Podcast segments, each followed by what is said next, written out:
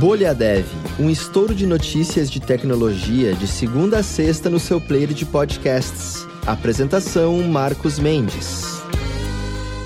Olá, seja muito bem-vinda, muito bem-vindo ao Bolha Dev de hoje, terça-feira, dia 2 de agosto de 2022, aniversário de 120 anos do nascimento da matemática Mina Rees, que ajudou a implementar algoritmos na computação e foi proponente do uso de transistores em computadores. E é curioso pensar né, que lá naquela época, no comecinho do, do uso de transistores em processadores, por exemplo, eles tinham lá, vinha, por exemplo, o Intel lá em 47, vinha com 2.300 transistores e hoje em dia passa de 20 bilhões de transistores no processador, como é o caso lá do, do chip M2 que a Apple lançou recentemente.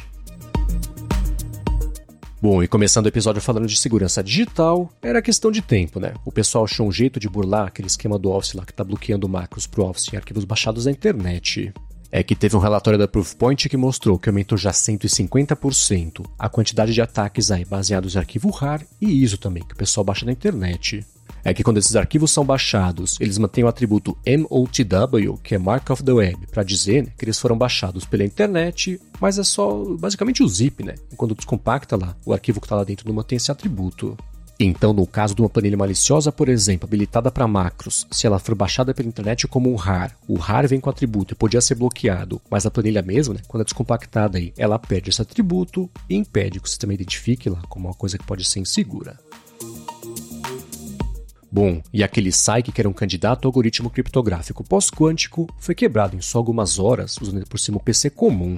Os pesquisadores da Universidade de Leuven, na Bélgica, descreveram uma técnica que usa matemática complexa e uma CPU só com um núcleo para recuperar as chaves né, que protege lá transações criptografadas pelo algoritmo.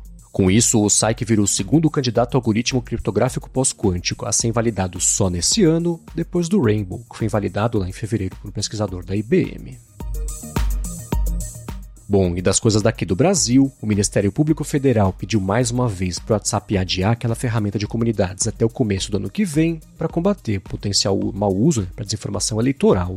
A Meta tinha se comprometido a lançar as comunidades no WhatsApp aqui no Brasil, só depois do segundo turno das eleições presidenciais, mas o MPF falou que não é suficiente, que tem que ser no ano que vem, né, para mitigar de vez riscos aí de desinformação sobre as eleições. Essa medida quer impedir que esses novos grupos sejam usados para viralizar conteúdo, violando de certa forma o próprio direito à informação por serem conteúdos falsos, e a Meta não falou nada se vai ou não adiar mesmo o lançamento das comunidades do WhatsApp aqui no Brasil para janeiro do ano que vem. Bom, e uma outra notícia também envolvendo o Brasil, essa trazida pelo pessoal da equipe de curadoria de comunicação da Alura, é que os setores de manufatura e varejo também foram que mais contrataram novos fornecedores de tecnologia no primeiro semestre desse ano, isso de acordo com a startup brasileira Matchit. Os dados do primeiro panorama Matchit foram coletados junto a 577 empresas, sendo 410 fornecedores e 167 contratantes. É interessante o sistema que eles usaram para conseguir fazer essa coleta. Eles têm uma plataforma de inteligência artificial para encontrar prestadores de serviço com perfil que se encaixe lá nos projetos. Então é tipo o match do Tinder, né? Só que voltado para IT, que explica o nome inclusive, né? Que é Match IT. Bom, e seguindo com as notícias de Brasil, a fibra ótica representa já a maioria das conexões de banda larga fixa aqui no país, de acordo com a Anatel, com os dados aí de junho desse ano. Ela concluiu que a fibra representa 66%, seguida pelo cabo coaxial bem longe, né, com 21,5%, aí cabo metálico com 7,7%, rádio com 4% e depois satélite só com 0,8%. Aí na categoria de fibra ótica é a Vivo que lidera em market share com 18,2% de mercado, seguida pela Oi com 14,4%, depois Brisanet bem lá atrás com 3,5%, a Algar com 2,7%, Claro com 2,6% e a TIM com 1,8%, mas tem um porém aí nesses números. É que juntando todos os provedores locais que entraram como outros aí nesse levantamento da Anatel, eles são maioria, com 44,8% de participação.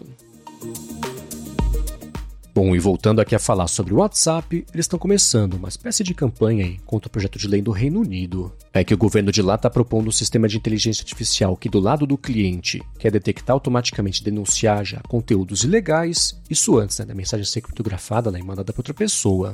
Aí, para combater isso, o CEO do WhatsApp falou que ia ser muita burrice implementar esse sistema, porque ia tornar o aplicativo menos desejável né, para 98% do pessoal que usa o aplicativo ao redor do mundo.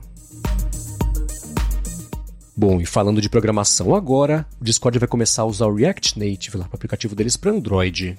Os motivos para essa mudança, de acordo com eles, é para acelerar o ciclo de updates e também ter mais consistência entre as plataformas que eles usam já, né? Por exemplo, o React Native lá como framework para o aplicativo do iOS. Então isso quer dizer que, de acordo com a empresa, o React Native vai permitir um uso único, né, uma base única de código para fazer a manutenção, simplificando o trabalho da equipe deles lá de engenharia. Bom, e uma outra notícia também que pintou envolvendo o Discord é que quatro módulos maliciosos NPM roubavam tokens Discord e também cartões de crédito. Os módulos Small SM, Pern Valids, Life Killer e Proc Titan tinham código Python e JavaScript altamente obfuscados e maliciosos, detectando quando a pessoa fazia login ou alterava e-mail, senha também, autenticação multifator ou adicionava métodos novos de pagamento.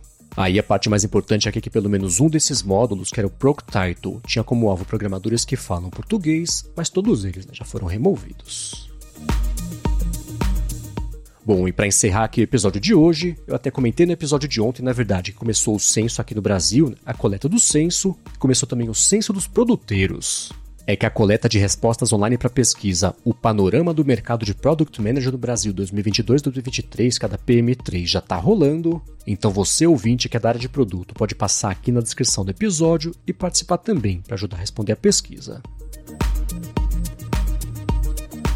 Muito bem, vamos encerrando aqui o Bolha Dev de hoje, terça-feira, dia 2 de agosto. Eu quero mais uma vez agradecer a todo mundo que está deixando reviews, recomendações, tá falando no Twitter sobre o Bolha Dev, a galera usando tanto a hashtag Bolha Dev mesmo, né, para interagir com a comunidade, quanto interagindo direto com a gente lá no Bolha Dev Pod e também, claro, comigo direto no MVC Mendes e com a Alura no arroba Alura Online. Muito obrigado a todo mundo que deixou reviews também nas plataformas de podcasts. Isso é muito importante para sinalizar para as plataformas que elas podem recomendar a gente para mais gente ainda, para que todo mundo, nós e vocês, possamos ficar melhor informados sobre tecnologia, sobre inovação e, claro, sobre desenvolvimento. O Bolha deve estar de volta amanhã.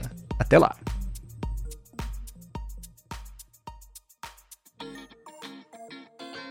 Você ouviu o Bolha Dev, oferecimento alura.com.br e Felipe Deschamps Newsletter. Inscreva-se em felipedechamps.com.br barra newsletter. Edição Rede Gigahertz de Podcasts.